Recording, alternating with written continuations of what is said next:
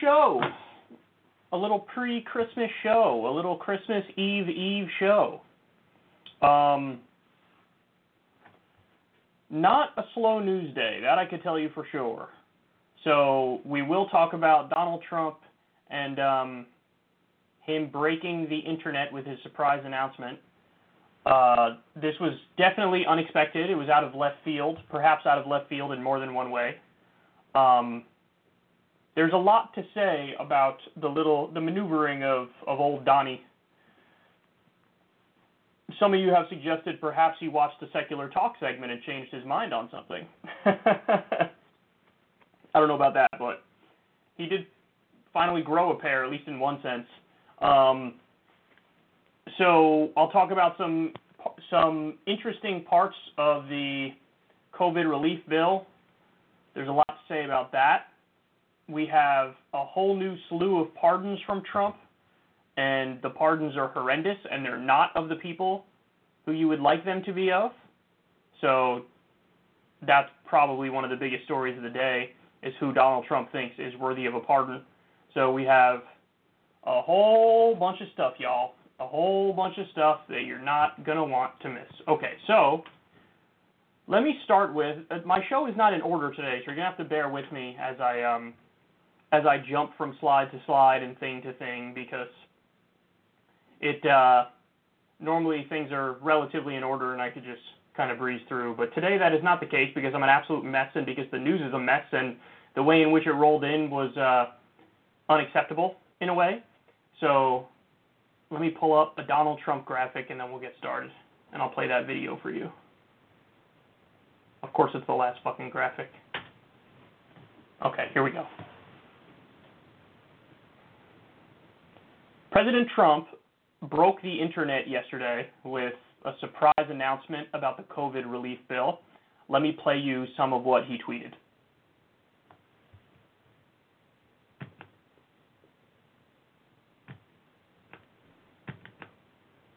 Throughout the summer, Democrats cruelly blocked COVID relief legislation in an effort to advance their extreme left wing agenda and influence the election. Then, a few months ago, Congress started negotiations on a new package to get urgently needed help to the American people. It's taken forever.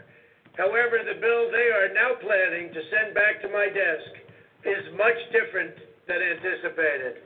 It really is a disgrace.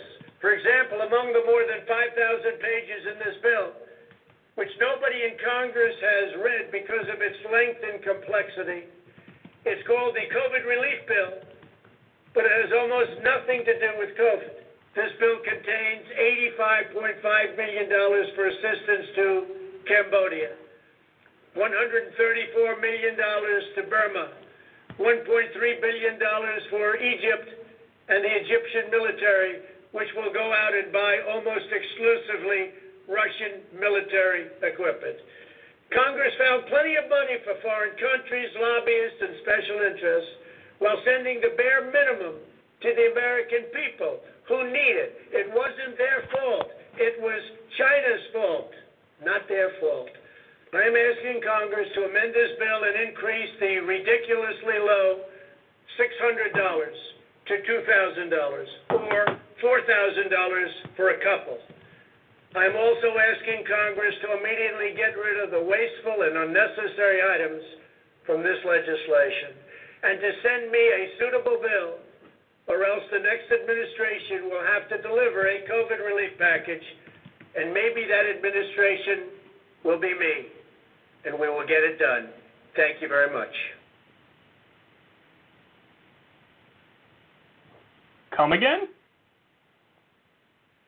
So we're going to have to separate this out and break it down in parts because there's uh, wildly contradictory messages, at least in terms of um, how palatable and acceptable that is. So to the final part, where he's like, maybe we'll have to leave it up to the next administration. Maybe that administration will be me.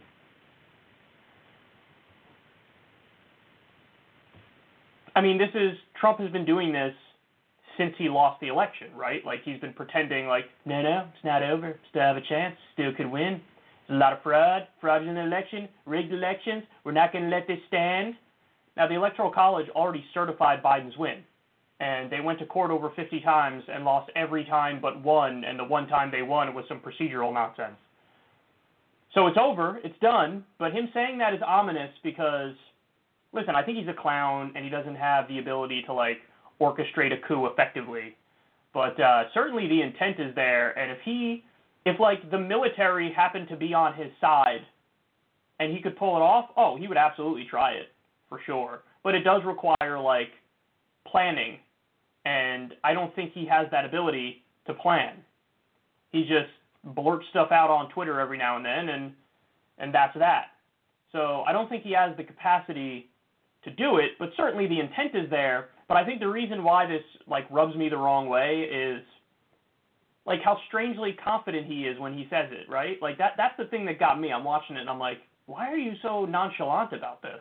Why are you so calm in how you said that? Maybe that administration will be me. Like what what are you doing? What are you doing behind the scenes? There's been a lot of talk that he's been in constant contact with Sidney Powell. Sidney Powell is the most insane, delusional liar of the whole bunch of this, you know, gaggle of right-wing ghouls. She's the one who's convinced that uh, not only was the election stolen, it was stolen in a globalist plot where you had like um, Maduro and and Cuba all in cahoots with the voting machines to give the election to Biden because they love Biden and they want to work with Biden, which is just beyond ridiculous. Uh, I mean, if you don't understand that Biden's hostile to uh, Venezuela and, and to communist regimes, you don't know anything about Joe Biden.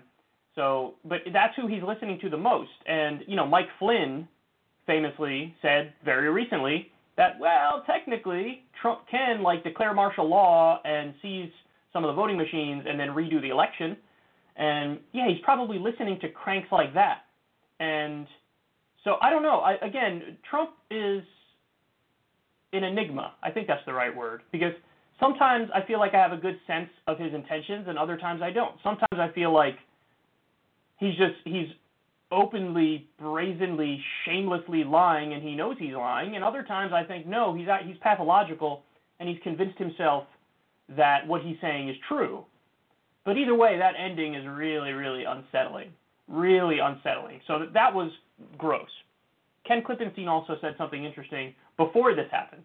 He was like, imagine if Trump was smart enough to tie a coup attempt to increase stimulus. So it, it, it, Trump's making it seem like everybody else is in favor of $600. I'm in favor of $2,000. So I'm going to get you the $2,000, but I guess I got to stay in office now, don't I? And people definitely need, you know, material help. There's no doubt about that. So is that is that something that sort of softens the blow of the total destruction of democracy? In the eyes of many people, it certainly would. Shouldn't, but it certainly would. So that's the horrendous part is that he's again threatening a coup, even though I don't think he's going to be able to pull it off, and it's already over, and you know the machinery of our country is sort of in gear, and it is going to dispel with him at the proper time. But it is like the fact that the intent is there is unsettling. That's how I feel about that. Now, let's get to the other parts, though, because this is interesting. So he says Democrats blocked COVID relief through the summer, and, um, you know, it was like a political ploy on their part. That's what Trump's saying. That's half true, half not true. So it's not true because Democrats passed the, uh, the HEROES Act, which included increased stimulus checks. It included $1,200 stimulus checks, among many other things. So the Democrats had passed another stimulus bill, but Mitch McConnell was blocking it in the Senate. So the Democrats always had that argument to, to fall back on, which is like, listen, if you really want the stimulus, we do too. We already passed it. It's on you now. So that's one point. Um, also, you have various Democrats like Ro Khanna and Tim Ryan, among others, file legislation to pay $2,000 per month to everybody through the remainder of the crisis. Those bills went nowhere. Um, the part that, so he's wrong in that sense, but he's correct in this sense. It is true that Trump and Mnuchin had a $1.8 trillion um, deal on the table. And Pelosi rejected it. And in that deal, there were $1,200 stimulus checks as well, among other things. And so there was a better deal, a better stimulus deal on the table before the election. And Pelosi rejected it. And um, now, if Pelosi had accepted it, McConnell still would have rejected it. So it's not true that you just blame the Democrats there. But is there some degree of blame for the Democrats? Yes. The only Democrat who said take that deal is Ro Khanna. And then myself and some other like hosts and, and journalists were like, you should take that deal because it ain't going to get any better than that. Well, we were proven right, of course, because now after the election, um, you know, you have a worse deal on the table, and that's the deal that everybody agreed to. Which gets to now the main point. Trump is actually correct when he says there's a lot of bullshit attached to this deal. 100% true. In fact, I was looking over them last night. $33 million for democracy promotion in Venezuela, which is just a fancy way of saying $33 million to overthrow the Venezuelan government. At least $500 million for Israel. The list goes on and on. Oh, $4.4 million for former U.S. presidents. Why? I don't know. Why is it in there? I have no idea. This is what they do. This is the, the dirty, gross way that the sausage is made in Washington, D.C. It's like, let's have this process where there's a certain part of the process where you just throw all the bullshit in there. And that's what happened. So Trump is calling out all that stuff and saying, listen, man, this, this shouldn't be attached to this bill. You got to get rid of this stuff. But then he says, I want $2,000 instead of $600. Now, is that a good thing? Absolutely. Of course, that's a good thing. But should you question Trump's intentions on this front? Yes, because here's the deal. They, I think they have the votes to override his veto. And he would know that they have the votes to override his veto. So this is on his way out the door an attempt for him to virtue signal to be like, I was in favor of the higher payments, so don't blame me. I was doing right by the American people. These goddamn Democrats who were doing wrong by the American people. And he could even say, even the other Republicans, I was the only one, I alone, Donald Trump, was standing up for the American people. Now, if Trump interjected himself in these negotiations earlier on and said, I want $2,000, then he might have been able to get it. But now I think they have a veto proof majority, and so he's not going to get that $2,000. But interestingly enough, Pelosi and the Democrats did the right thing here because Pelosi immediately responded on Twitter and said, I'm totally down for that. Let's do it. Here, we're adding $2,000 right now. We're going to see, but there is a little bit of a, an asterisk there because she wants to do it through unanimous consent. Unanimous consent means any congressperson can block it. And so you could have like Thomas Massie, who's a hardcore libertarian who doesn't believe in like any government spending, he could block it alone and be like, I don't believe in this. So there's a way to do it where you're not opening up the door for them to block it. If you propose a new bill or propose a new bill that has a, an amendment to the previous legislation that says change $600 for $2,000, you could do it and you don't have to worry about the objections, but she's wanting to do it through unanimous consent, which means she's opening up the door for it to get struck down, which means is she really for it? I don't know. But the Democrats, there were many Democrats who had the $2,000 number down and proposed.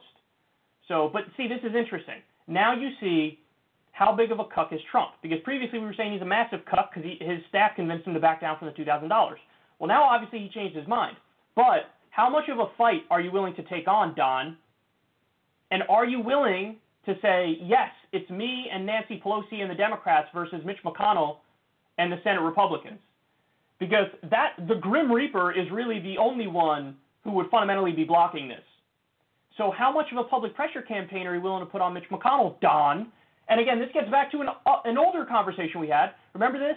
Like two or three shows ago, I did a segment where I was talking about how Mitch McConnell pissed off Trump because Mitch McConnell basically acknowledged Biden's victory, acknowledged that he's president elect.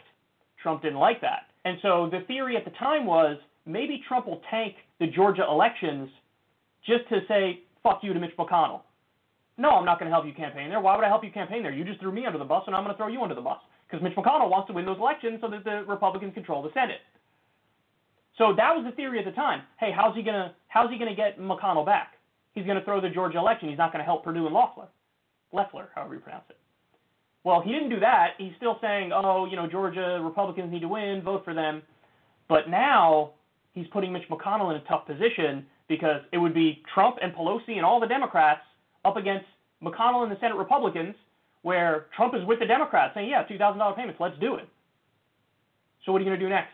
Are you going to do a tweet thread against Mitch McConnell? But see, that's the thing. Trump in many ways, I don't even think he understood his real power because he controls that Republican base like nobody's business. Donald Trump can ruin Mitch McConnell's career with one tweet thread. One tweet thread. then he's a RINO, then he's not MAGA, then he's unacceptable. I'm telling you, man. I'm telling you. So, are you really going to take this fight on, Don? Are you going to call out Mitch McConnell directly? Are you going to say, myself and Nancy Pelosi are in agreement, $2,000 checks, low energy Mitch, old man Mitch, good for nothing Mitch McConnell is blocking this. I think it's time that everybody shows him who's the boss. What are you going to do, Don?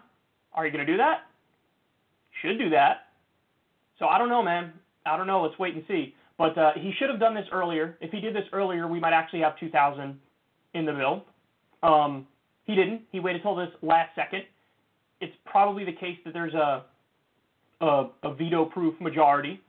But listen, if we end up actually getting the $2,000 in there because Trump puts enough pressure on McConnell, that'd be amazing.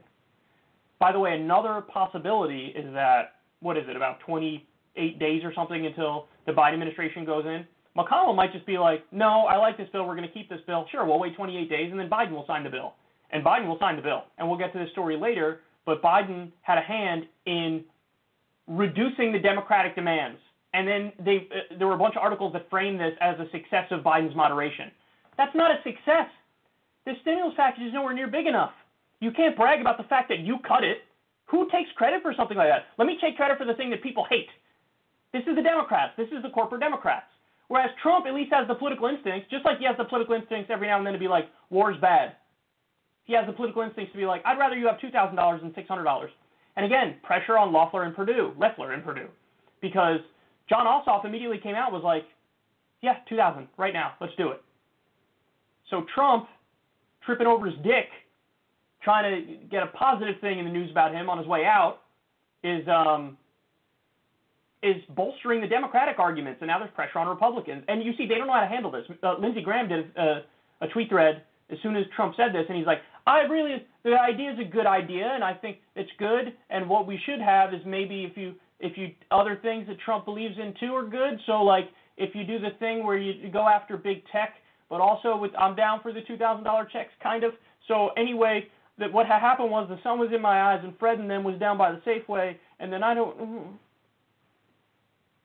So he, they don't know what they're doing. They don't know how to respond because they know Trump, even in loss, even though he lost the election, he still has the heart of the Republican base. He's their daddy.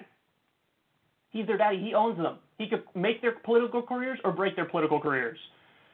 So anyway, interesting dynamic. I'm curious to see how this unfolds. I don't know how this unfolds, but we'll see. So needless to say, Trump wanting 2,000 instead of 600 is good, even though Trump should have done the 2,000 earlier. Trump threatening a coup again is bad, even though I don't think he has the ability to pull it off. But um, what a strange political moment, man. We've never seen anything like this.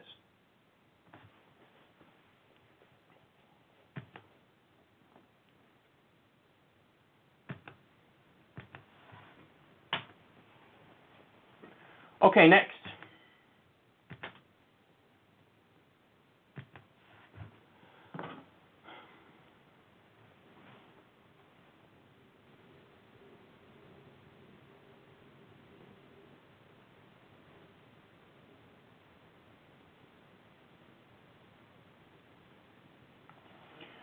All right, let's go to CNN, baby. Here we go.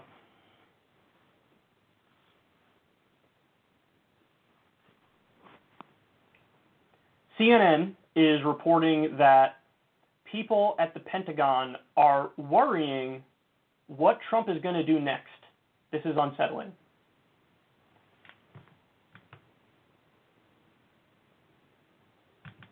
You know, I've talked to somewhat a dozen officers or so, some in the Pentagon, some in other areas, and they all are expressing the same concern. The conversation is the same, and it goes something like this we don't know what he might do.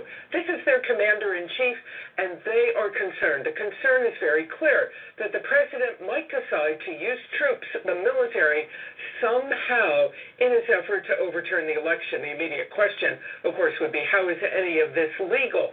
But setting legality aside, why are they so concerned? Well, you know, Mike Flynn, the fired uh, national security advisor, former three star Army general, has now spoken publicly about using martial law, the prospect of it, and he has now met with the president. This is something that is getting quite noticed around military circles. And I want to take your attention to a very particular tweet from a very significant retired general. Retired General Tony Thomas headed Special Operations Command all special operations for many years. He knows Flynn well. And this is what he tweeted just a few days ago. Let me read it to everybody. General Thomas says, Mike, stop. Just stop. You're a former soldier. You know that leveraging the military to rerun elections is a totally inappropriate role for the profession. You are also undercutting the extraordinary trust and confidence America has in their military.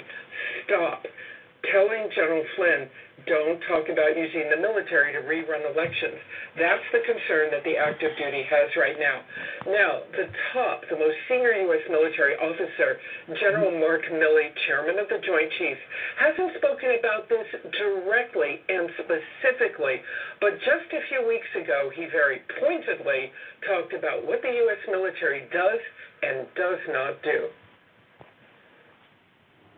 We are unique among militaries. We do not take an oath to a king or a queen, a tyrant or a dictator. We do not take an oath to an individual.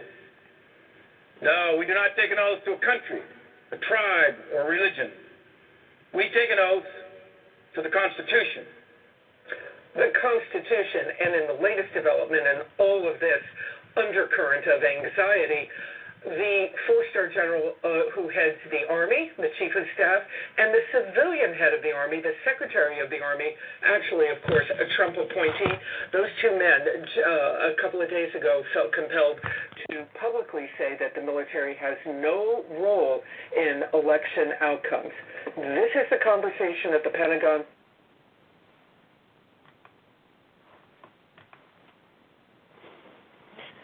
So this is uh, this conversation is interesting because um,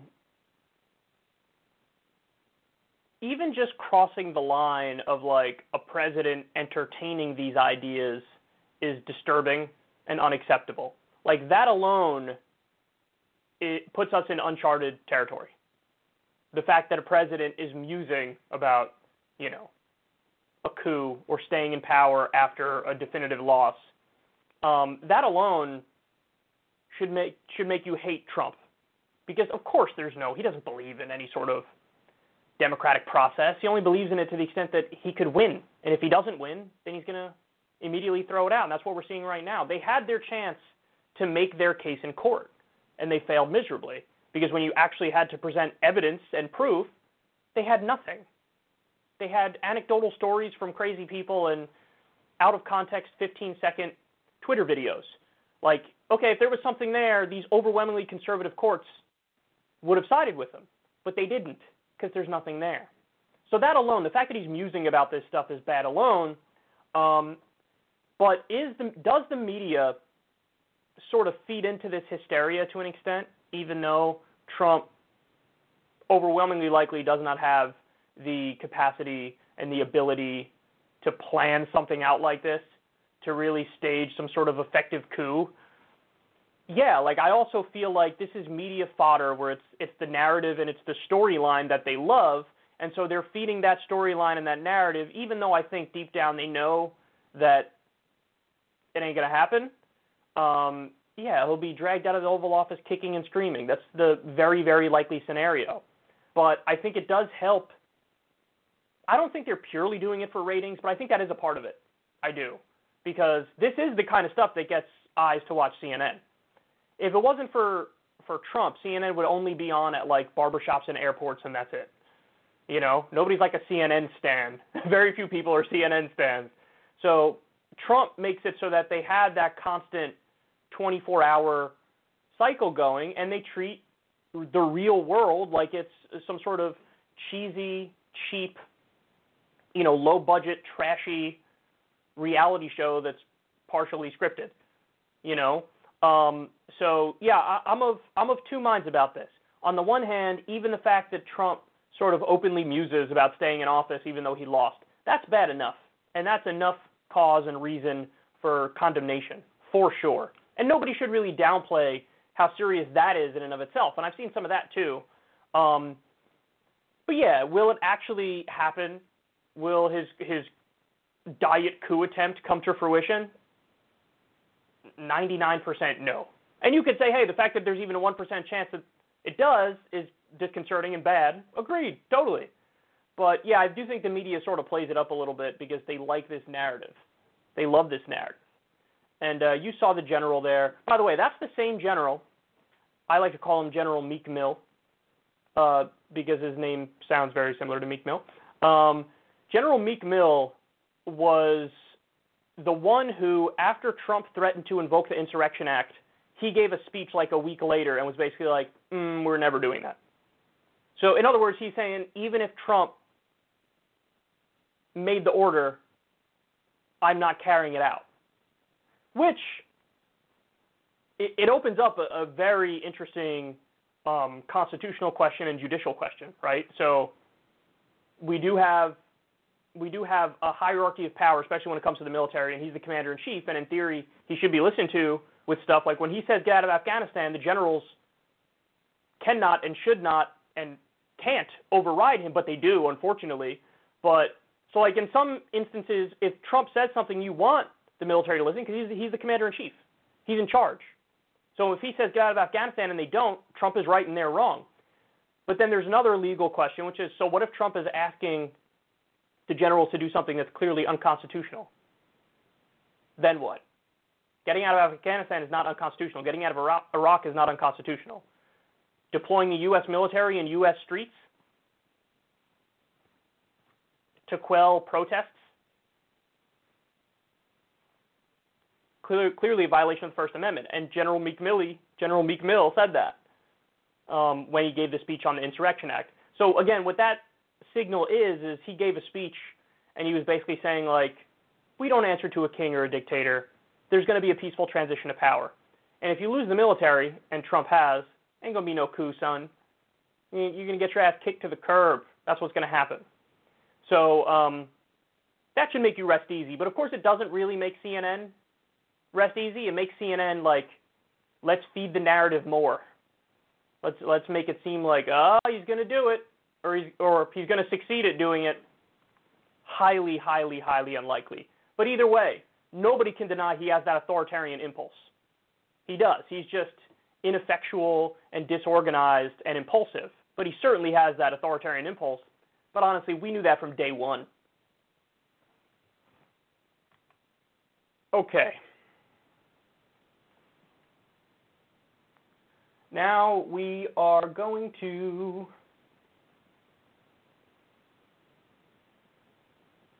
we're going to talk about the pardons that Trump issued.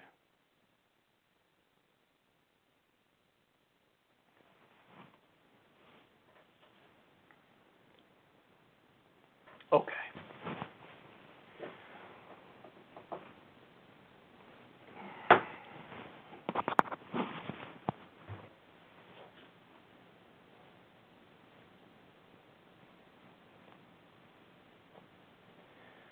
So President Trump issued 15 pardons last night. Don't get too excited because on the list was not Edward Snowden, Julian Assange, Reality Winner. Nobody on the list was somebody that you would want to get a pardon. Like, you know, you'd want them to get a pardon. You'd also want any sort of nonviolent drug offender to get a pardon, sort of like Alice Johnson. Um, nobody good was on the list of the 15. So let me show you the big headline. Breaking Trump has pardoned four former U.S. service members who were convicted of killing Iraqi civilians while working as Blackwater contractors in 2007. Now, I'm gonna I'm gonna do a book recommendation for you now because I think this is important. Um, Blackwater is the name of the book, written by Jeremy Scahill. And I remember reading that around when it first came out and just being blown away. So, what happened with these Blackwater contractors? It was murder. They murdered innocent people in Nisour Square. And It was called the Nisour Square Massacre. They, most of the people who were murdered were women. At least two of them were children. It was basically like indiscriminate shooting in every direction, sort of like how you would imagine, like if you think of a mass shooting at a school in the United States. That's how this thing unfolded. And Jeremy Scahill breaks it down in amazing detail. He wrote the book Blackwater. Um, there, do you understand how egregious and beyond the pale and insane your crime has to be for you to get convicted if you're either a U.S. contractor or in the U.S. military? It's very difficult to have accountability. It's very difficult to get accountability in situations like that. There was accountability because the incident, the crime, was that much over the top that there was no ambiguity. We're talking about war criminals here. So for Trump to pardon them, it's just like the Gallagher pardon he did. What this shows Trump believes in is the idea that the rules don't apply to us. The law doesn't apply to us. We get to do whatever the hell we want. That's not a question, that's the reality. And it's kind of ironic because Trump loves to make a big show about we're the law and order people, we're the law and order party, we believe in law and order. Law and order needs to be everywhere. And they actually don't believe in law and order in a variety of ways. I mean, usually when they trot out that talking point, that's just them saying, like, if a black person throws a rock during a protest, throw the book at them. You know, if you pull down a statue, throw the book at them. That's what they mean when they scream law and order. Um, but certainly in an international sense, nobody has ever believed less in law and order than Trump and the Republicans and a lot of the corporate Democrats. But this is even an order of magnitude worse than any corporate Democrat would do. Pardoning unrepentant, over the top, clear war criminals. Because in his mind, hey, when we do bad things, it doesn't count. When we do war crimes, it doesn't count. Because he wants to, and you see this, this is the kind of thinking of imperialists and neocons. The thinking is, we're the good guys by definition. So if you're a good guy by definition, then you get carte blanche to act however you want, and then you could sweep all the crimes under the rug and say, but my intentions were good. My intentions were pure. My, my motive was pure. I was trying to liberate these Iraqi civilians by murdering them in the middle of the street in broad daylight. That's what I was trying to do. I meant well. Okay, I killed mostly women and some children, and they were not even close to a threat, and I did it, but I thought that maybe that it was, and these are the lies they probably came up with because this seemed like so brazen that they even knew what the, what they were doing was wrong. But they could say, "Oh, I thought that they were, you know, insurgents who were going to attack me, so I attacked back." But it's okay because when I do these things, I meant well. So can we just forgive and forget? He thinks the law doesn't apply to the U.S. empire. By the way, that's the thinking of every empire throughout human history. Every, you can dismiss a lot of horrendous, terrible, criminal things if you just say, I meant well, so it doesn't count. I meant well, so it doesn't count. If every empire ever said that, perhaps either your intentions aren't that great or intentions alone in these conversations is not the end all be all. Like it's one thing, and I've I've made this point in different contexts before if you leave the house one day and you accidentally run somebody over and they die and it was an accident, I feel horrendous for the victim, but I also do feel bad for you if it was a real accident. You know, just unfortunate luck. But then what happens if the next day you go out for a drive and you do it again? And then the next week you go out for another drive and you do it again. So you've killed three people. And then the week after that, you go out and you do it to four people more. What then? At some point, probably around number two or three, I go, I'm not sure about your intentions anymore, actually. I don't know about your intentions. Would this really keep happening if you meant well? And that's the U.S. in the Middle East. That's the U.S. with our foreign policy. I mean, I love when we were in Afghanistan, Remember the the I think it was Kabul. I think it was a, a Kabul hospital bombing. We killed civilians by bombing a hospital, us and our allies, and then we turned around and we were like, "Listen, we got to stay in Afghanistan because we got to protect the innocent civilians from the Taliban." You just massacred the innocent people at the hospital. What are you talking about? Should we be there to protect us from ourselves, to protect them from ourselves? This is the mindset of a neocon warhawk imperialist. That's what this is from Donald Trump here. Law doesn't apply to us, rules don't apply to us. You can never, ever, ever, ever, ever make the case that the reason why the U.S. does what it does around the world in foreign policy is because we believe in human rights. Yeah, human rights. We're, we're enforcing human rights by violating human rights. Is that the argument? We're the world's policemen by acting like the world's thugs and criminals and gangsters. Is that the argument? Arrogant, stupid, malicious, evil empire.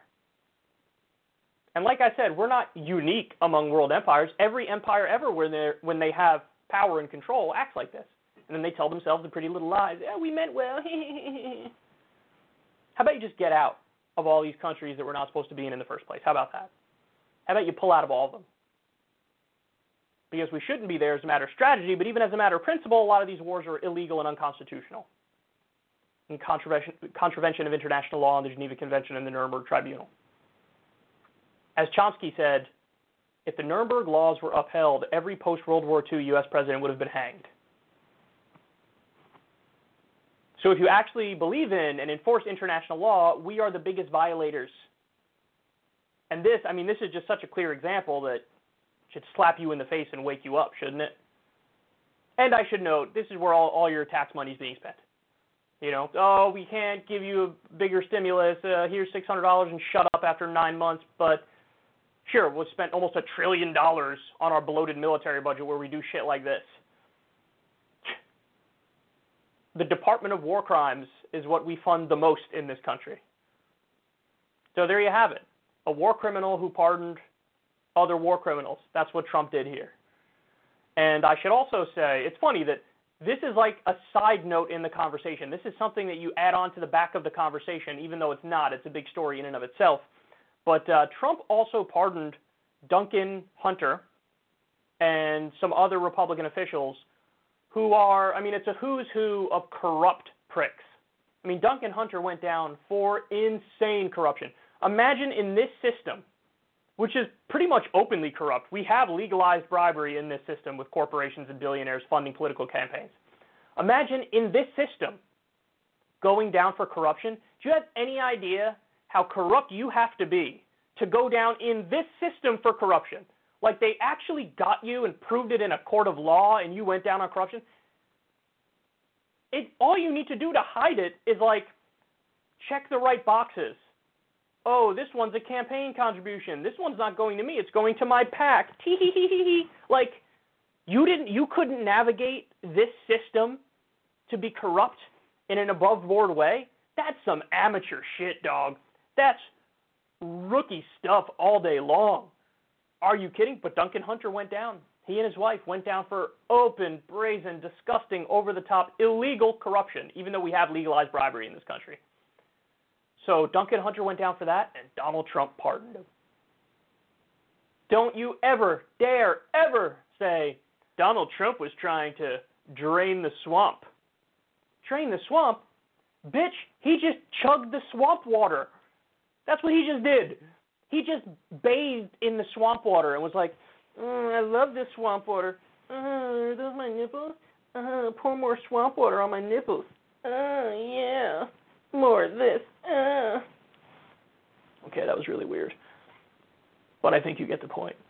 Donald Trump did the swampiest of the swampy things you could ever imagine. That's what this is pardoning Duncan Hunter. You may as well tattoo on your forehead, we are all corrupt.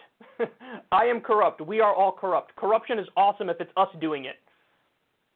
That's why it's always it was always ridiculous the fact that he made that argument. I mean, he put freaking Jared and Ivanka in his administration. Talk about nepotism, and then they made over $130 million in just a few years in office. Gee, I wonder if some of that money is coming from people with conflicts of interest. I wonder if some of that money is coming from Israel or Saudi Arabia and then the administration does favors in return. And he has the nerve to talk about anybody else's corruption. Listen, I can and I will and I do talk about like the Clinton Foundation corruption. You can go to www.shuddy.org on that, son, because you got your own corruption problems. Pardoning Duncan Hunter. He doesn't give a fuck. But then he will go out there and shamelessly be, I drained the swamp. It was amazing. It was incredible. I pardoned the swamp thing, but I did drain the swamp after I pardoned the swamp thing. That's what I did, folks. Oh, Jesus Christ. No Assange pardon, no Snowden pardon, no nonviolent drug offender pardon, all war criminals and openly corrupt assholes.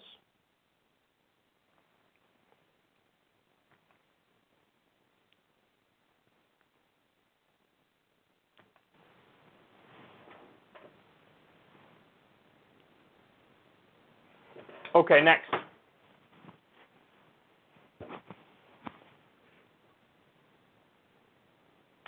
Oh wait, let me get to the uh, the Joseph Biden.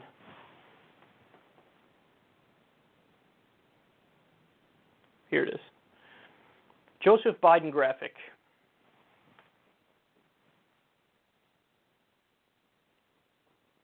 So here's something that we learned yesterday morning that's a harbinger of things to come.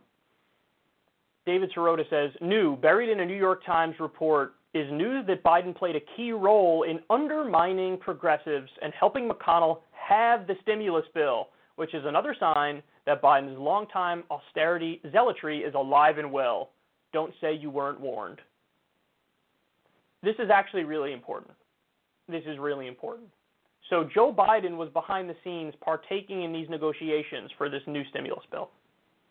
Now, we don't have the details on exactly which versions of the bill Biden had something to do with. But understand, we went from a situation where there were $1,200 stimulus checks, and then there were two versions of the bill. I think it was like Manchin and Romney or Manchin and McConnell. Two versions of the bill came out where there were no stimulus checks. They did a stimulus bill with no stimulus checks. That was on the table. That was one of the proposals. Because you had the most conservative Democrats negotiating with some of the most conservative Republicans. And oh, would you look at that? The people were the ones who got screwed the most in those bills. Now, when did Biden come in? How did Biden come in? Not exactly sure, but what we do know is he was one of the people to say to the Democrats, now, now, now, now, now, don't be unreasonable, y'all. Don't go too far. We have to be realistic here. And the realistic thing is to not demand a stimulus check of $1,200. And I don't know if his argument was let's have a stimulus check with zero dollars, or, or excuse me, let's have a stimulus bill with zero dollars, or just take half. Just take the 12, just get it down to 600. That's all we need. That's all we got to do. And then we could claim a brilliant bipartisan victory. Yes! Bipartisanly screwing the American people and giving them crumbs. So, um, in other words, Biden stepped into the negotiation as a Democrat to argue on behalf of the Republicans. Come on, Democrats, that's too much money you want to give to the American people. Reduce that. Reduce it. Now, the twist in the story just makes it, just sort of crystallizes how terrible the corporate Democrats are in, in a stunning way. Because it was Donald Trump who gave a speech saying, hey, here's a bunch of the terrible provisions of the bill. We're giving money to like Cambodia and all these places. I don't know why we're doing that. And um, yeah, I'm against this, and I want you to change the $600 to $2,000. So just so everybody understands, what you had was progressive Democrats who were calling for 2000 That was their starting position. Let's do $2,000. And it, honestly, it's $2,000 a month from the progressive Democrats. Yeah, Josh Hawley and Bernie, who said $1,200 uh, payments, and they fought really hard for it, right? And then you had Manchin and Democrats like Biden go, no, no, no, either zero or 600. Even Trump steps in at the last minute to go, no, I want $2,000 checks, not $600 checks. And so now Trump is aligning with the progressive Democrats, actually, and with even Pelosi's in favor of the $2,000 checks. And now the pressure is put on Senate Republicans. But Donald Trump argued for stimulus checks that were bigger than what Joe Biden was arguing for behind the scenes. You know what's possible in politics? Whatever you think is possible, whatever you fight for being possible, you can lay down the terms of the negotiation and the conversation. You have the ability to do that. You just have to do it. You just have to make the arguments that make your case. Drag people to your position. Be forceful. Be aggressive. You know, sort of like a president at the last minute giving a speech saying, fuck your bill, 2000. Now, he should have said that earlier on, right? Because they may have a veto proof majority, which would be a little bit of a disaster if a bunch want 2000 and we don't end up getting 2000. But it, it says so much that, like, see, in Joe Biden's mind, I'm trying to be as kind as possible, right? Like, but in his mind, he thinks a bipartisan accomplishment in and of itself is the end all be all. So as long as he gets to go around and saying, I worked in a bipartisan way, yes, they think bipartisanship is inherently noble and brilliant and genius and good, even if the bipartisanship is to deregulate Wall Street, for example, cut Social Security and Medicare and Medicaid. He thinks the fact that it's bipartisan means you should keep fawning praise on me. So, in other words, the terms don't matter. The terms can be right wing and corporate and terrible, hawkish in some instances, but it was bipartisan, and I did that. I brought people together, so everybody praised me. Even frickin' Trump pivoted to the left of Biden on the issue of stimulus checks, to the left of Biden on the issue of this bill. And you want to know the most embarrassing part, guys? It's not even Biden. The most embarrassing part of this is the media wrote fawning articles about how much of a serious adult Joe Biden is because he reduced the amount of stimulus money you're going to get. I'm not kidding. The whole point was Biden stepped in and told the Democrats to reduce the amount that they were asking for, and the serious adult in the room was able to get a deal done. And it was wonderful. Bipartisanship, yes! Go hungry, starve, get kicked out of your house. But Joe Biden made a bipartisan deal, yeah. The media was slobbing on that knob, slobbing on that wrinkly ass knob. That's what they were doing. So easy to be a corporate Democratic president.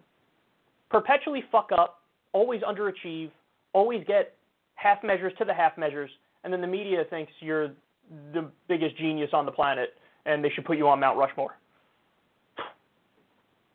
Even Trump pivoted left of Biden on the stimulus check question. Even Trump. Oh. This is what we we know to expect this for the next 4 years. Biden will give Republicans everything they want and then frame it as a victory because bipartisanship. Aren't I such an adult? By giving people nothing but saying I got some sort of bipartisan deal terminal Washington brain is what this man has. Okay. Next.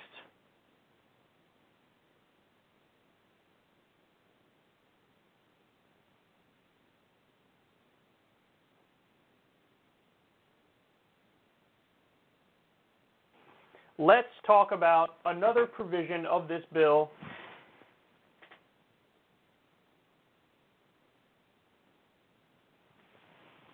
Here we go. I want to show you this interesting provision that made it into the COVID relief bill. COVID 19 relief bill doubles healthcare budget for Congress. So Lee Fang wrote about this. Um, the exclusive clinic used by members of Congress got an extra $5 million in the latest spending bill. So the budget is like four million and change, and they just more than doubled the budget in this bill. Now, when you read the specifics, it's even more interesting. So they have like everything for this clinic, everything you can imagine, physical therapy, like even things that aren't proven, like chiropractic medicine. By the way, I'm not saying if you like it for glorified back cracking, like a glorified massage therapist or something, by all means, I'm not judging you for that. I'm saying the empirical evidence for it is slim, and if you read the origins of uh, of chiropractic medicine, you'll see some very questionable stuff. They believe in subluxation theory, which is like all your ailments and ills and sicknesses are because your spine is not aligned properly. Really goofy pseudoscience stuff. But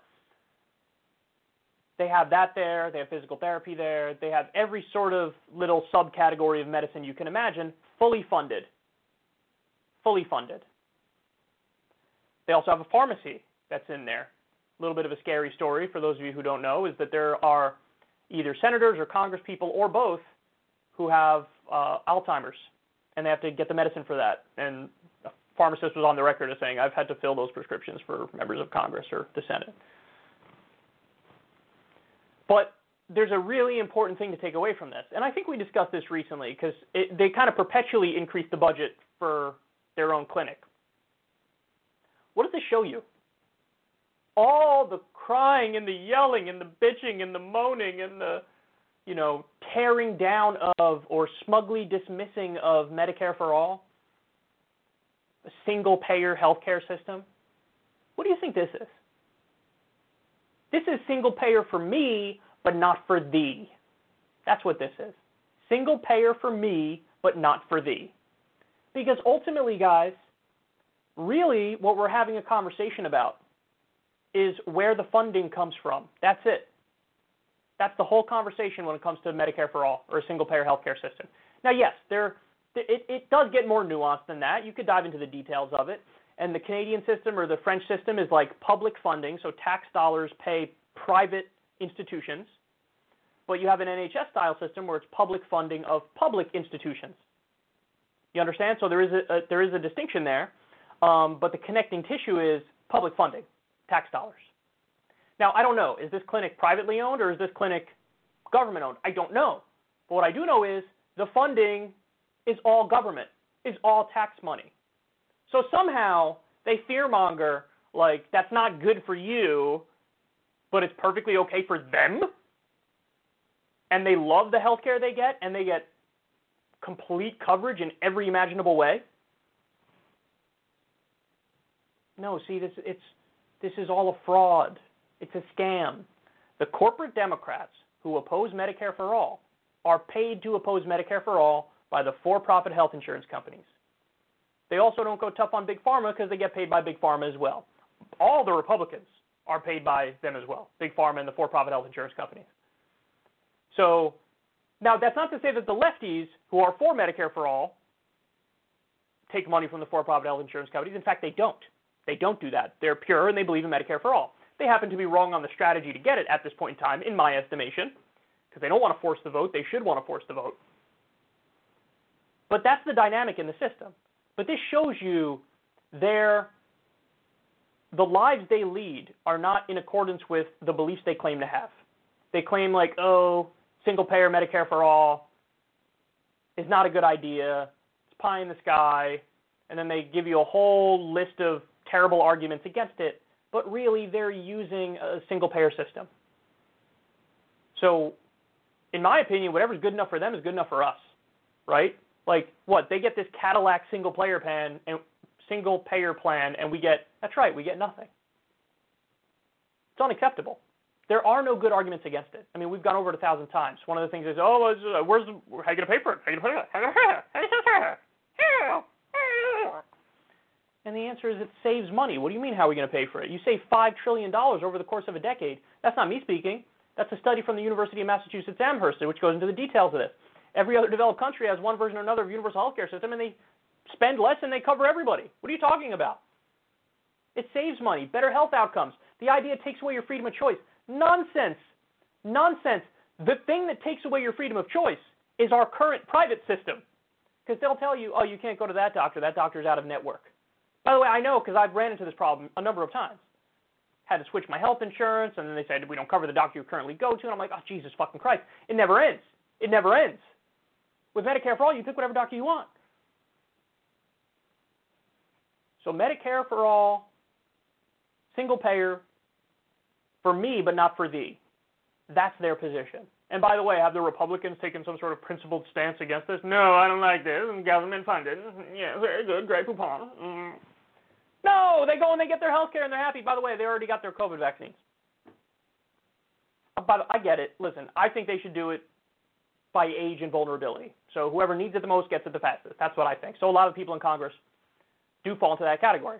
You know, some of the younger ones, yeah, they should probably wait a little bit, right? Like Give it to the old people who need it first. Give it to the immunocompromised people who need it first. But in other words, it's not like the fact that they're funded through government money makes it like irreconcilably terrible and everything's falling apart in there and they have, you know, substandard care. No, they have the best care in the freaking world and it's with government money because really ultimately when we have this conversation, we're just talking about where does the funding come from? That's it. That's it. So don't fall for the tsunami of bullshit propaganda on the issue of Medicare for all. It's good enough for them. It's good enough for wealthy elites, which means it's good enough for all of us. And it should be the case that health care is a right and not a privilege anymore, and so we need single payer Medicare for all for the entire country. Okay. All right, let me take a break. When we come back, we still got a lot more, and we're going to go to um, Donald Trump cucking himself to the Saudis yet again. Stay right there. We'll be right back.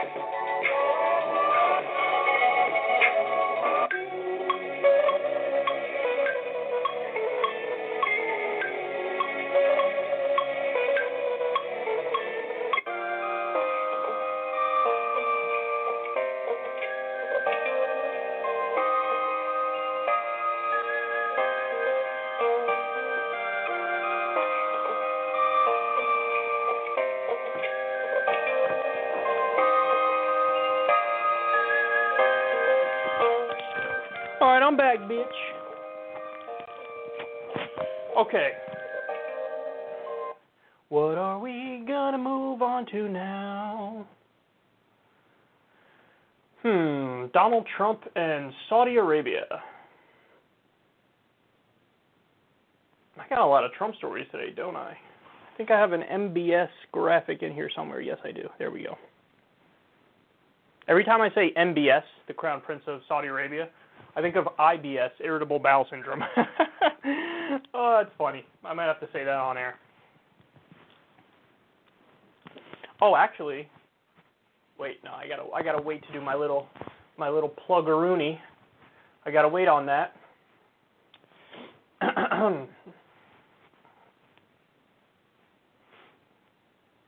According to the Washington Post, the Trump administration is weighing immunity for MBS, Crown Prince of Saudi Arabia. Every time I say MBS, I think of IBS, irritable bowel syndrome. Not the best thing to be reminded of, reminded of when uh, it's somebody's name, but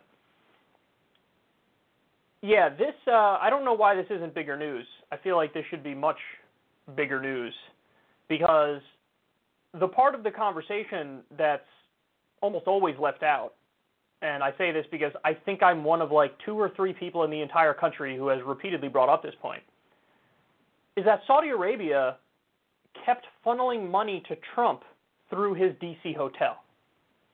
They did that repeatedly. And the the cover story was, oh, we're going to do like a retreat, a getaway for US troops or something and so they paid for like all these rooms, and they funneled them extra money, hundreds of thousands of dollars, if not millions of dollars. And um, it was it's a pay to play thing. It's you know I'm going to go along to get along. I'm going to go tit for tat with you. Hey, what if I give you a bunch of money through your DC hotel? What do I get in, re- in return for that? And then of course we open up the conversation about the fact that he gave them a multi-billion dollar weapons deal. He gave them a multi-billion dollar weapons deal. They've been on the, the human rights panel or council at the UN. Uh, we aided and abetted a genocide in Yemen. That's what we did. And we sat idly by as they kill women and children. So, is there some pay to play corruption going on? You bet your ass there is. And then now, so if he actually gives him immunity or, or pardons or commutes or whatever, could there be a more clear example of there's something fishy going on here? Like, I get it. Saudi Arabia and the U.S. are allies, and so U.S. presidents have repeatedly cucked themselves to Saudi Arabia in the same way that they've repeatedly cucked themselves to Israel. Um, but isn't this a level above and beyond? Like, the multi billion dollar weapons deal, I thought was a level above and beyond not tied to any sort of you know demands on on human rights or civil liberties none of that. And then this would be another similar thing. And the administration is weighing it. We've come a long way from when donald trump used to blame 9/11 on saudi arabia. Remember that? He used to do that. He used to say they're not our allies. They spread radical islam all around the world. Not good folks. Not good. And the second he became president ooh his tune changed. And he took a lot of money from them through his DC hotel, and then he gave them weapons for their genocide. Now, I I pose to you, propose to you, pose to you. I'm not proposing to you. That'd be marriage. I pose to you the idea that isn't this worse than the Russia scandal, even at its height? Like, because at least half the stories on the Russia scandal at its height turned out to not be true. They just turned out to be false. And, you know, the people who went down in regards to Russiagate, they didn't go down for Russiagate related stuff. They went down for corruption, like Manafort or Flynn. That's not to excuse that corruption. It's horrendous, and they should go down for it. But it wasn't in regards to Russia. It just wasn't. So if the idea was, oh, he's a Manchurian candidate to Russia, that was proven false. Because if that was proven true, Mueller would have been able to show it. He wasn't able to show it. But is he kind of a puppet of Saudi Arabia? There is an argument to be made there. Saudi Arabia has unlimited funds, and they're willing to throw that money around to meet their own geopolitical goals. So if all it takes is to give Trump millions of dollars or hundreds of thousands of dollars through his DC hotel with probably some sort of promise for future funds going there, if that's all it takes, yeah, Trump is going to give them their fucking weapons deal. He doesn't care about babies being killed in Yemen. He doesn't care at all. And now it's protection. By the way, what's the exact crime? I'm not sure. Um, some people are saying Jamal Khashoggi. I don't know if the U.S. has jurisdiction on Jamal Khashoggi because the crime didn't happen in the U.S. Um, but it might be like there are other lawsuits against the government of Saudi Arabia and against MBS in the U.S., so it's probably in reference to that. But he wants that full and total immunity. Um, and we all know that this had to come through Jared Kushner too, right? Like this had to come through Jared Kushner. This is because him and Jared Kushner, MBS and Jared Kushner, became like buddies. Children of privilege and wealth, buddies, teaming up to get rich and continue genocides. So anyway, there you have it. Again, I don't know why this isn't a bigger story. There's so many stories about Trump that I'm like, wait, this is the big one. Why are you guys not talking about this one? And then they don't talk about that, and they'll talk about something else involving Trump. And it's like, no, no, this is the thing. You know, the hair on fire, everybody's up in arms, everybody's screaming on cable news. Here's an instance where you actually can and should do that. Because at least then, if you make some noise, there's a chance he backs off of it, right? But no, there's just like one article, and it was in the news for half a day and gone. To me, this is like, forget the Russia puppet thing. This is Saudi's puppet, Saudi Arabia's puppet, in the same way he's Israel's puppet. This is what it is, man. Getting personally wealthy and doing favors for these horrendous criminal governments.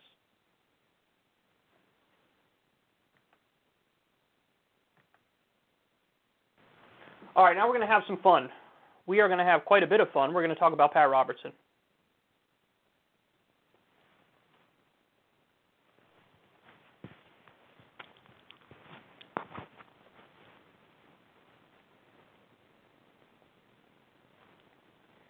So this video is something else. Never did I think I would see this day. Pat Robertson has turned on Donald Trump.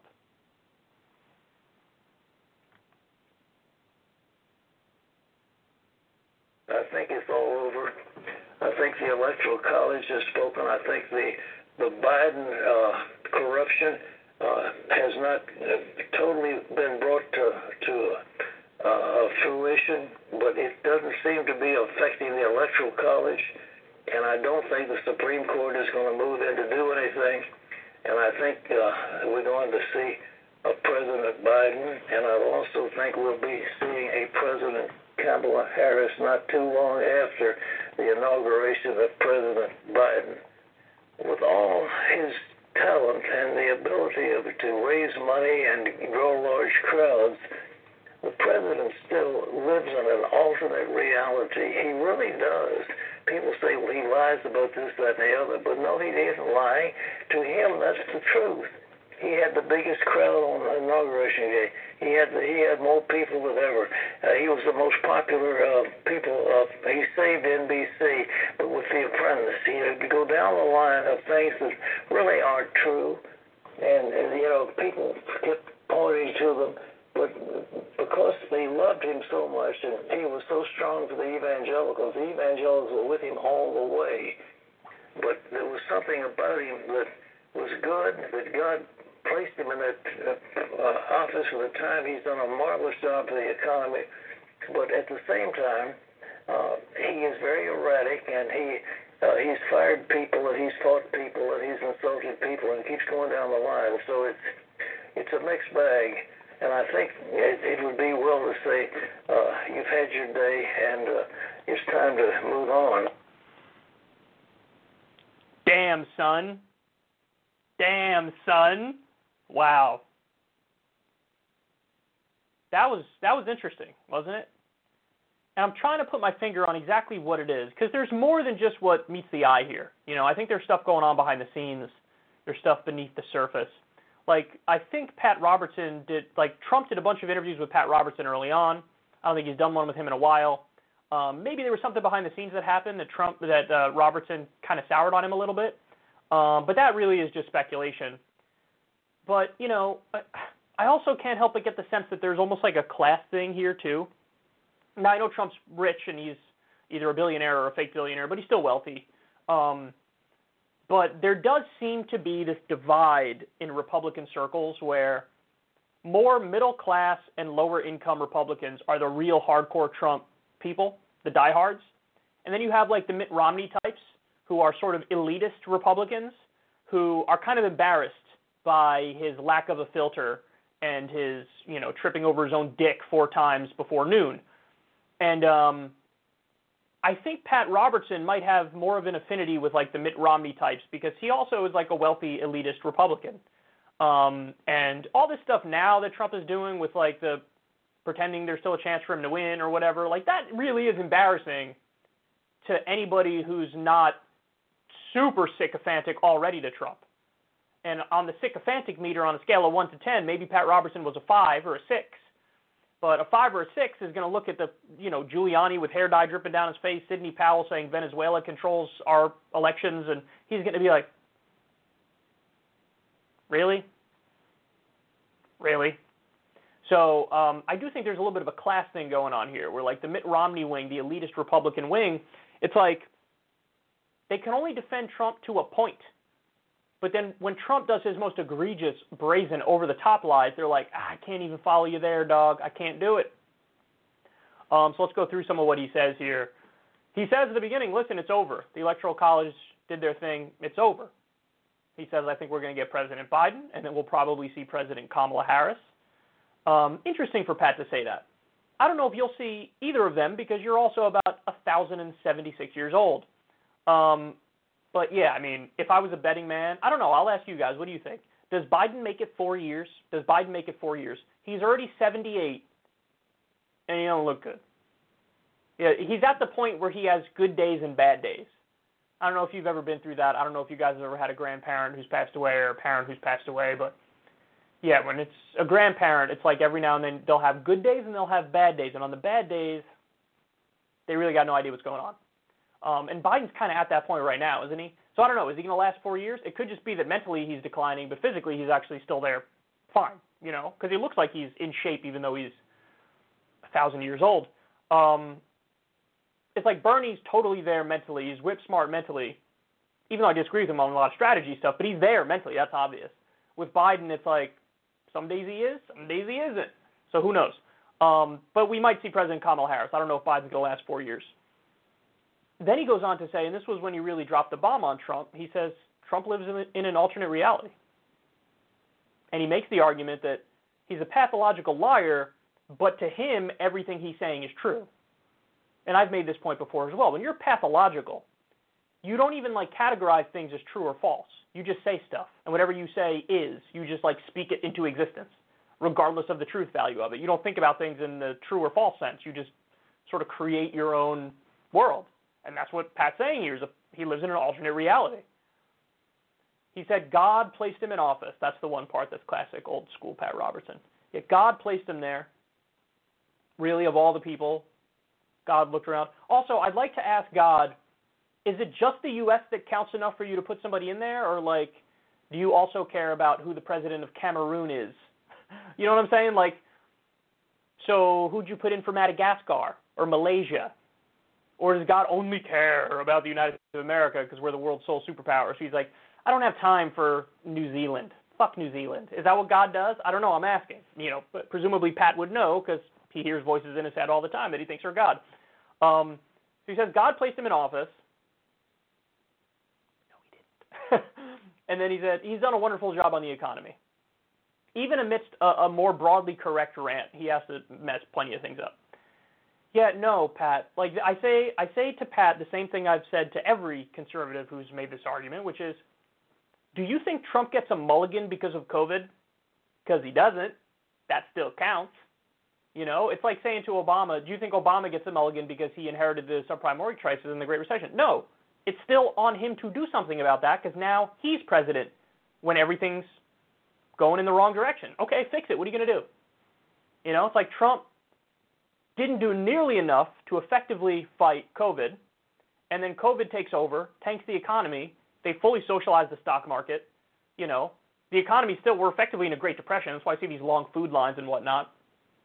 And he's like, oh, I did a wonderful job with the economy.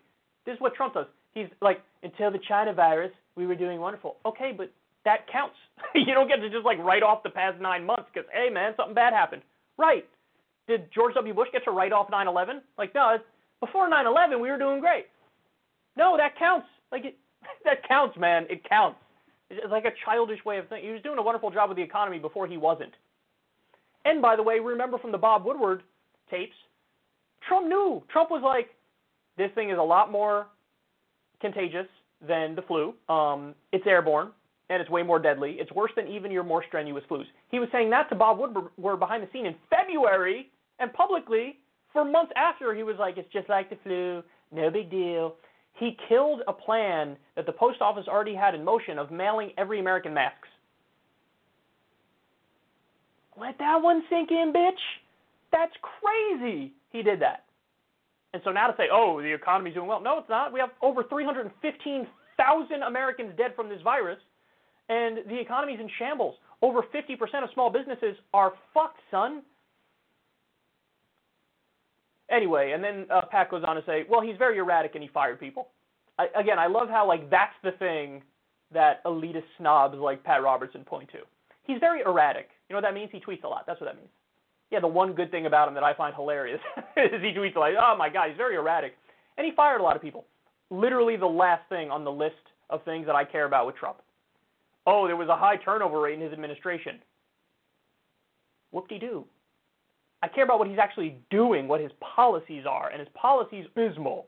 So that's all I need. All we need to do is talk about that alone. But anyway, there you have it. You know what this shows? It shows that when there's even a split among like prominent conservatives as to the future of Trump, that's not a good sign for Trump. It's really not. It's really not because he can't control the narrative as much as he'd like to. And um, but I still think that his most successful play post presidency is Trump TV. I think he should try to buy One American News Network and Newsmax, combine them, do Trump TV, and see what happens. Because honestly, I also believe this from a selfish perspective, because that would be tremendous content for my show.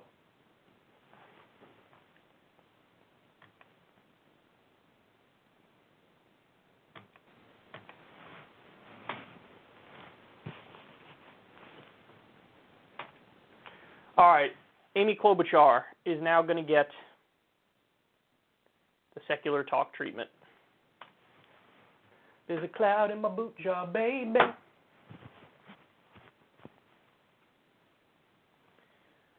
Amy Klobuchar, Mrs. Cloud Boot Jar herself, um, is going to show you exactly how not to respond to a rogue President Trump who's offering people more money.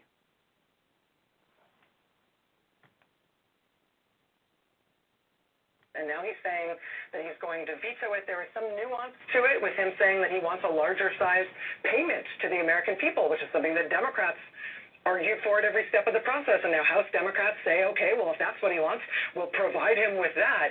Um, I wonder just what you what you make of this very last minute um, scramble of, of what we thought was going to proceed here with this relief bill. I kept thinking tonight, well, these pardons are an attack on our very democracy. Uh, this is an attack on every American.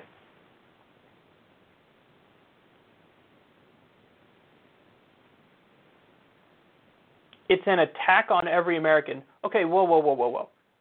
I'll give her that with the last line where he's like, the next administration might need to work on this, and maybe the next administration will be me. Yeah, that's fair. That, that that's an attack on all Americans because that's like diet coup talk, right? But no, the other part of the speech was six hundred dollars is not enough. Let's give all Americans two thousand dollars.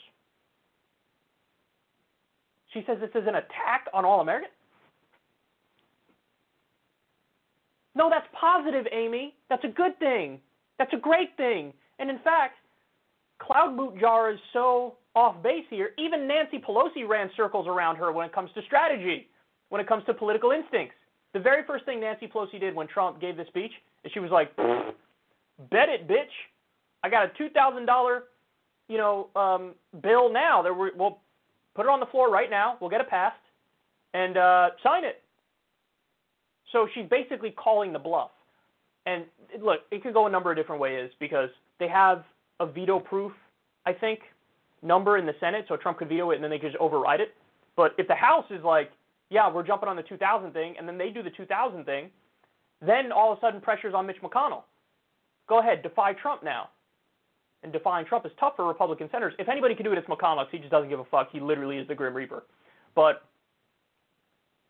how much does Trump want to lean into that fight? If he leans into the fight with McConnell, who knows? Maybe we do get $2,000 and it's Trump voting with the Democrats, siding with the Democrats in a fight. That'd be great. But that, like, why would you respond like this? By the way, Chuck Schumer did the same shit. Chuck Schumer implied, like, no, we're not doing that. Sign this bill with $600.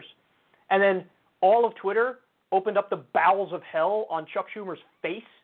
And then Chuck was like, wait, no, no, no, I'm in, I'm in, I'm in, I'm in actually, 2000. What are you doing, Amy? See this? Uh, this is what happens when you have no real ideology outside of Trump bad. See, what she is is she's a, a sponge to the establishment. That's what Amy Klobuchar is. She swims in the swamp of DC and like whatever sort of comes at her, that's conventional wisdom. She's like, "Yep, this is what I like. This is what's good." Like when Biden stepped in to to tell the Democrats to accept less in the stimulus bill. She's probably right there like, "What an adult. What an adult in the room being serious and reasonable and rational." What a victory for bipartisanship. But you don't she believes in nothing except conventional wisdom and Trump bad. That's it. So when faced with a situation where it's like, hey, maybe the American people should get $2,000 instead of $600, she's like, this is an attack on all Americans. An attack by what? Benjamin Franklin? That's a good kind of attack. Attack me all the time. Hit me in the face, bitch. oh my God. Uh, uh, uh. I hate everything so much. oh my God. I can't believe Amy Klobuchar didn't win the Democratic primary with amazing political instincts like that. Here's what I know for sure you shouldn't get more relief in a depression. That's what I, Amy Klobuchar, believe. Because I'm the serious moderate. I'm always reminded of that old Internet Hippo tweet, which is like legendary at this point, which is just got back from the centrist rally. We all held hands and chanted, better things aren't possible. That's what centrism is, right? That's what, and, and to be clear, I mean centrism in D.C. I, th- I think the center position among the American people is usually reasonable. I usually agree with whatever the center position is of American opinion. Um, but in D.C., yeah, the centrist position is like, let's just not change anything and do minor tweaks around the edges. And if anybody says let's do big bold change, tell them they're ridiculous and call them a socialist and say something something Venezuela. That's the cloud boot jar. There's a cloud in my boot jar, baby. I think I'm mixing like a Snoop Dogg song and Amy jar. Anyway, um, don't don't say shit like this. Don't do shit like this. For the love of God, take yes for an answer. 2000 it is. Credit to Pelosi. I know I don't say that often, but she accepted it immediately, right? Other Democrats, Tim Ryan, Ro Khanna had 2000 a, a bill on the floor, $2,000 per month. I think Rashida Tlaib and AOC, same thing. So credit to the progressives because they were like, yeah, that was our original position. Yes. But now we'll see. Is Trump going to cuck himself to Mitch McConnell, or is he really going to launch an all-out war on him. I hope he launches a war on him. I do.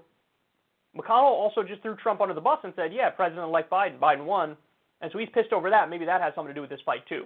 But yeah, I'm uh, I'm on the side of Team 2000, and clearly Amy Klobuchar, at least in the spur of the moment, was not.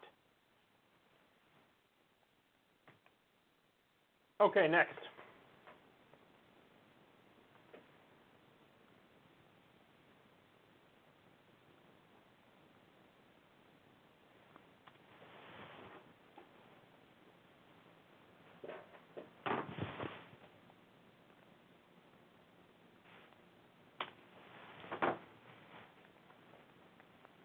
This is hilarious to me. There's a right wing pastor by the name of Robert Henderson, and um, he was praying for Trump to stay in office. And in the midst of that, he got a little too emotional. We petition the courts and we ask, Lord, that as it is written in the books of heaven, as it has been ordained in the councils of heaven, President Donald J. Trump shall be reset and shall be reseated as the President of the United States of America.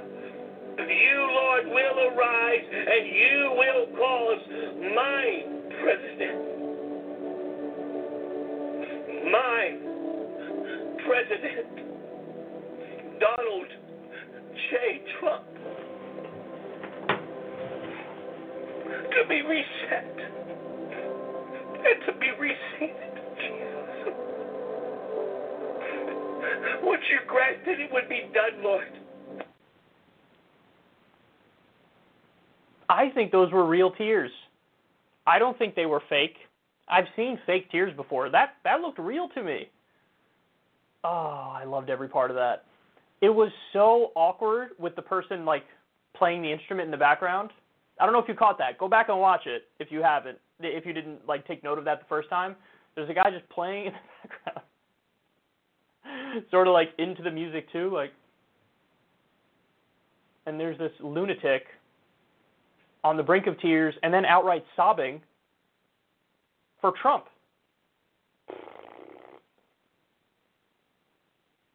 There's something about Donald Trump that's like old white man kryptonite.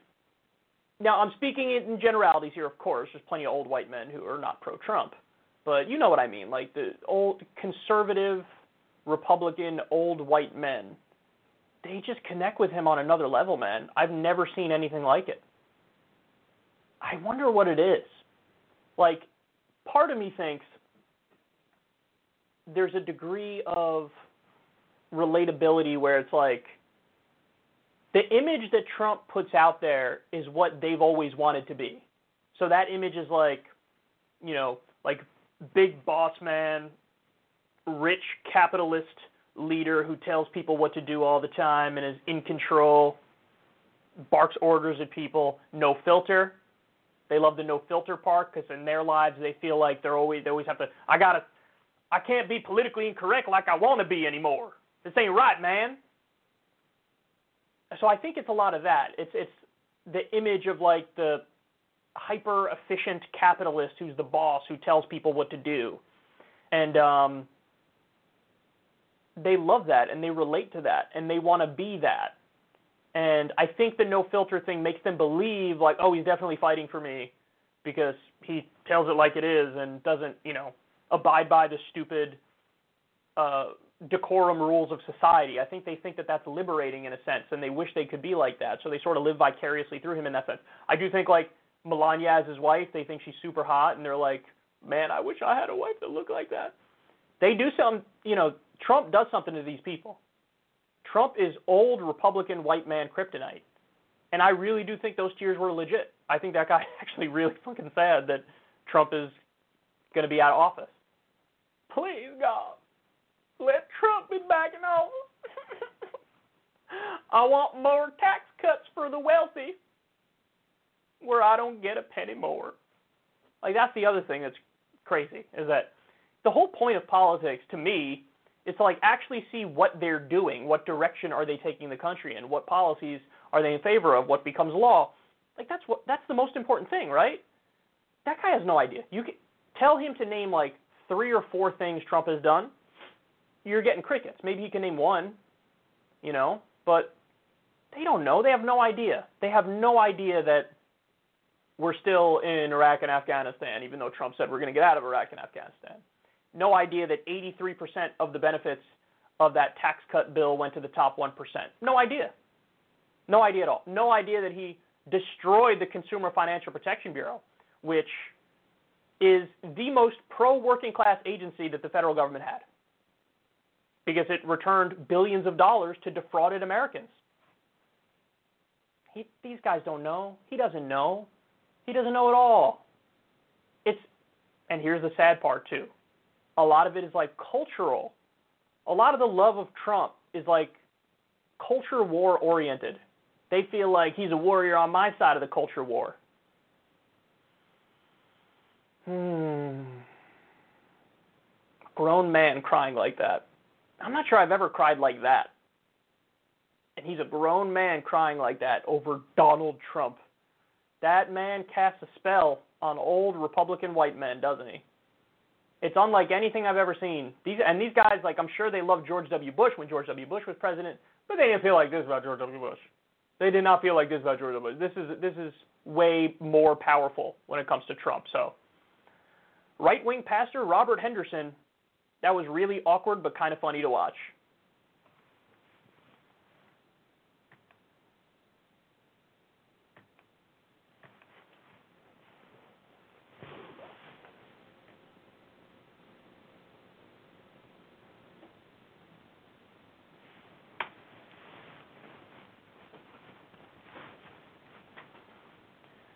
Newsmax did this segment that I'm about to show you the other day.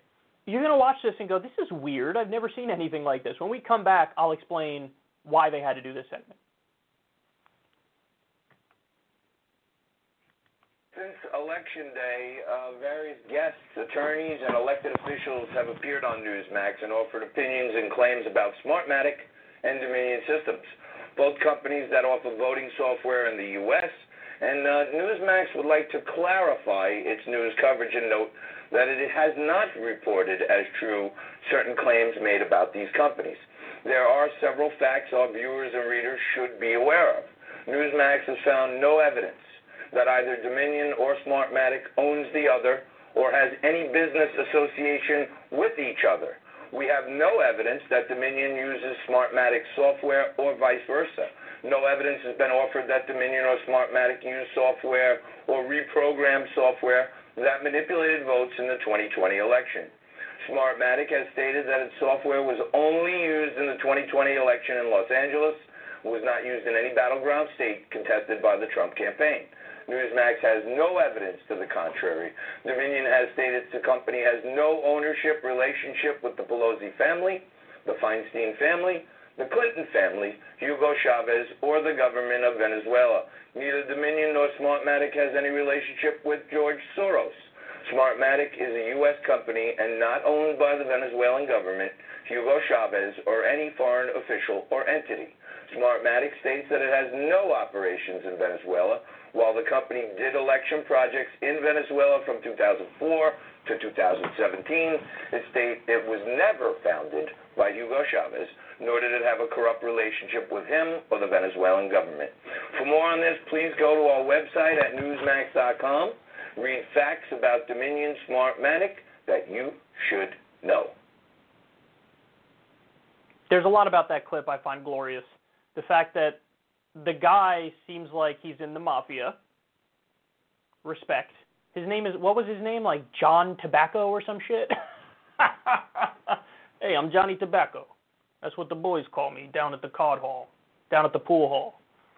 He seems like a character in The Sopranos, right? That's anyway. That's the sense I get. Respect. Um, so that I loved, but you're probably watching that going, what is going on here, guys? That's what happens when you're about to get sued and lose, and you're gonna have to pay out a lot of money. That's what happens. You know what that is? That's threatening a lawsuit, and then whoever the the owners are at Newsmax. Was it Newsmax or American News? I think it was Newsmax.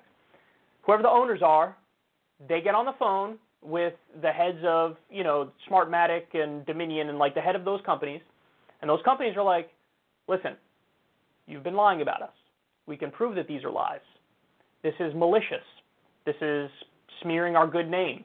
And even though we have very lax freedom of speech laws in this country, rightfully so, you've still crossed the line into slander or libel. So we're going to sue you and we're going to win. And Newsmax probably talked to their own lawyers, and their own lawyers were like, they got a point, you probably will lose.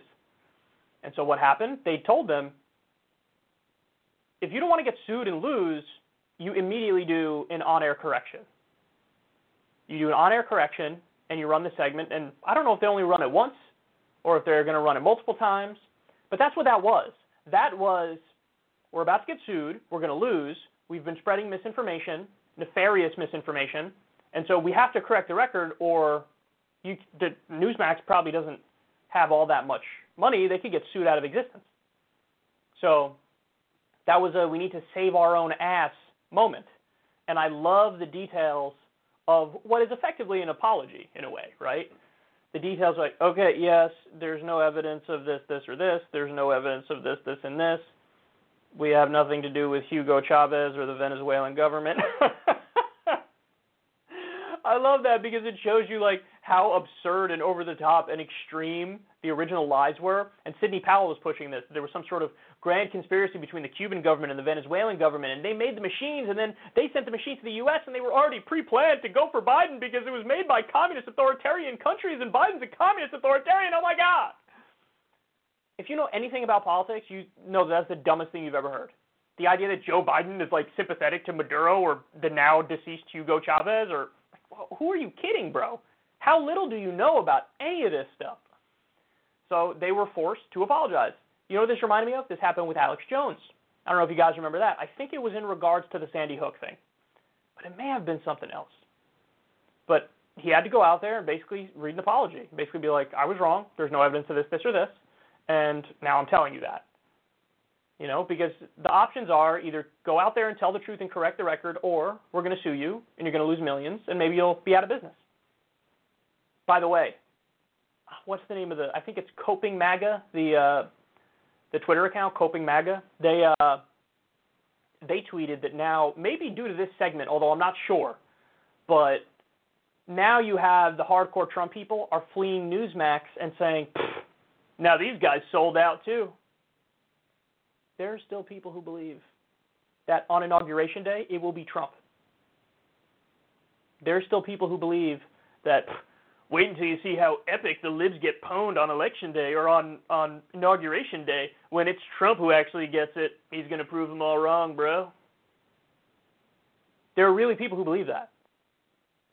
I told you, after Trump already lost in the betting markets, there was still 10% of the bets were still for Trump to win.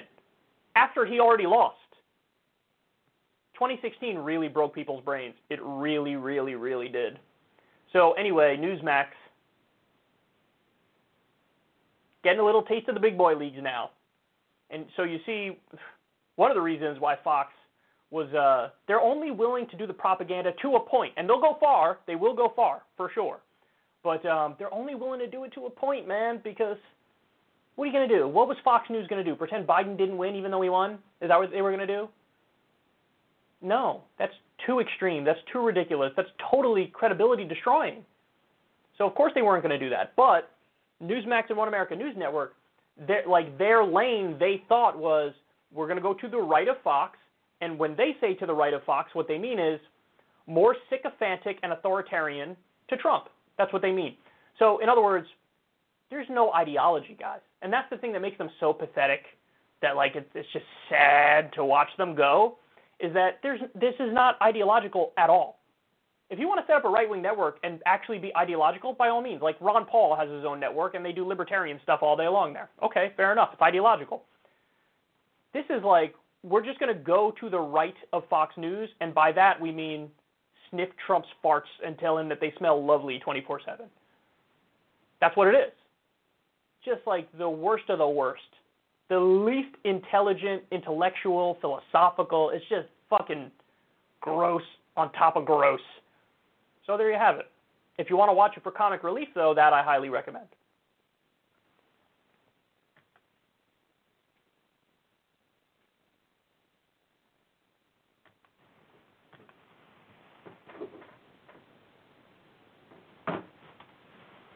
All right, next. Next, next, next. Where are we going to go now? Trump is being abandoned. And I kind of love it.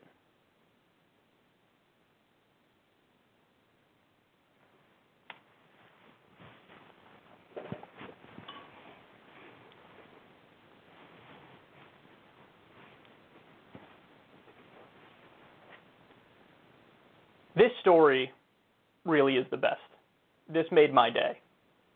President Donald Trump is furious at people in his circle he thinks are not supporting him, Axios reported. That includes Vice President Mike Pence. The outlet said Pence has a habit of not being around for Trump's most damaging moments. Trump thinks that those who are not fighting in his corner are, in Axios' words, weak, stupid, or disloyal, and beneath contempt. Now, what Trump's saying is actually not totally true because even after it was very clear that he lost, Mike Pence was out there with Trump on Twitter. I know, I saw the tweets with my own two, eyes where he was like, We deserve a, a full and fair and free inquiry into what happened. The American people need to know that this election was not fraudulent or rigged, and we're going to investigate that to our fullest potential. So he was going right along with the like, okay, what's our line now? Our line is even though Biden won and it was pretty clear, it was decisive, 7 million or more than 7 million in terms of the popular vote. When it comes to the Electoral College, 306 electoral votes, the same margin that Trump had over Hillary. Trump called that a landslide when he did it.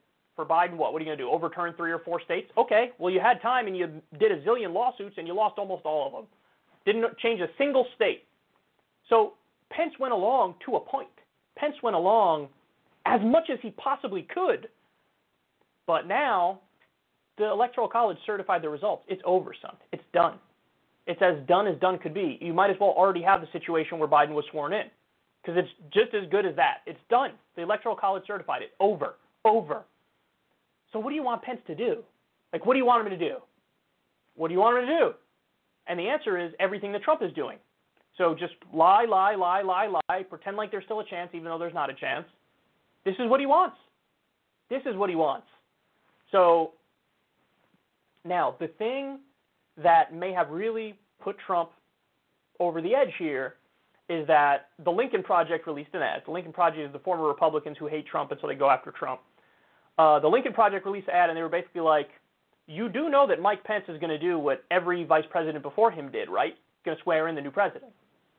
He's going to be directly involved in the transition. And he's going to do what the tradition is. And Trump, oh my goodness, if Trump sees Pence do that, is Trump going to go nuclear on the guy who's been his most loyal ally this entire time because he views that as a fundamental betrayal? Even though it's not, of course.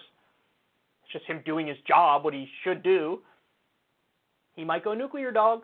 See, he already went nuclear on Mitch, right? I thought he was going to do it perhaps by, this was the report, that he might do it by um, tanking the Georgia election and not helping Perdue and Loeffler. He's helping Perdue and Loeffler, but the way he's sort of sticking it to Mitch is what he just did the other night, where he was like, no, I don't agree with $600 in stimulus. Do 2000 And all the Democrats are like, right on, let's do 2000 And Mitch is like, fuck.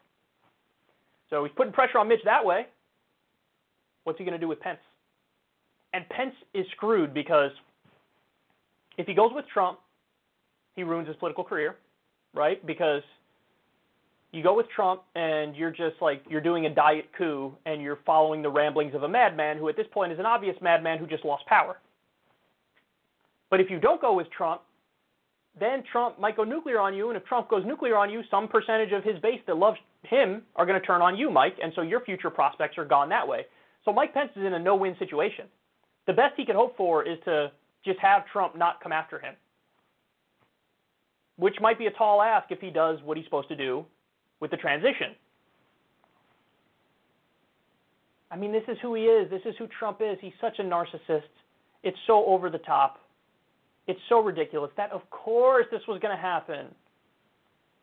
He would he would take a flamethrower to his mother's face if it meant saving a little bit of embarrassment for himself. You know, he's all about himself in every imaginable way. Almost to a comical degree. The qualities that he has, the qualities that he clearly demonstrates are all the ones you wouldn't want to see. You know, all the ones I've said this before, but like the suburban housewife. I think of people. My mom's not a housewife anymore, but I think of like my mom and she despises this man because of all of his like character traits. You know, just extreme narcissism, incredibly impulsive, not thoughtful, not considerate of anybody else around him. If you throw Pence under the bus, that guy was so fucking loyal to Trump every step of the way. Like, uh, and who knows? Maybe some of the people in Trump's base would be like, "That ain't right, man. That guy was with you every step of the way." I don't know. I don't know how it would unfold, but it's getting good. It's getting juicy, and we'll see how it unfolds. But Trump versus Pence and a blow, a public blow up would be something else. Okay.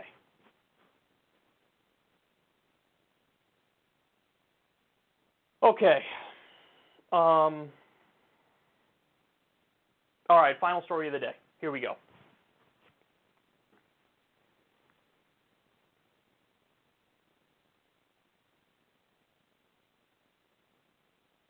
Oh, wait, let me change my background.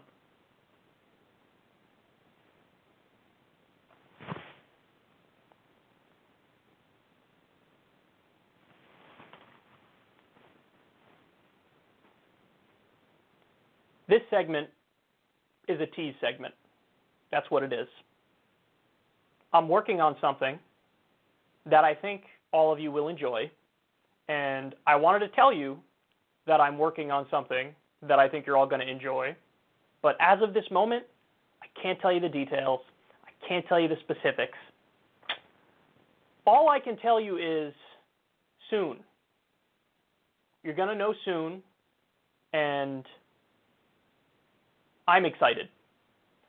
So I don't know if this is the worst tease in the world or the best tease in the world or somewhere in between, but uh, I'm at the point now where I could tell you that it's going to happen, that something you like is going to happen, but I'm not at the point yet where I could give you the details. But hang in there because perhaps the very end of 2020 or the very beginning of 2021 will be the ideal time. So normally I hate doing stuff like this because I'd watch it and be like, just fucking tell me. Like, what are you doing? What are you doing? I just can't yet. I just can't yet. But I am at the point where I could tell you that something cool is going to happen. Um, but I just can't give, give you the specifics. So there's your tease. Everybody speculate away. I know some of you are saying Kyle's going to do an OnlyFans. That's pretty funny, not going to lie. Um, what were the other ones? I feel like that was the most common one. Kyle's to do OnlyFans, or Kyle's to do a, a, a, secular talking smack. Um, there were a few things that were listed, but can't tell you any more for the moment, but hang in there. The thing will be pretty cool.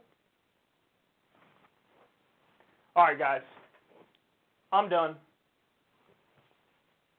I love you, baby. I'll talk to everybody soon.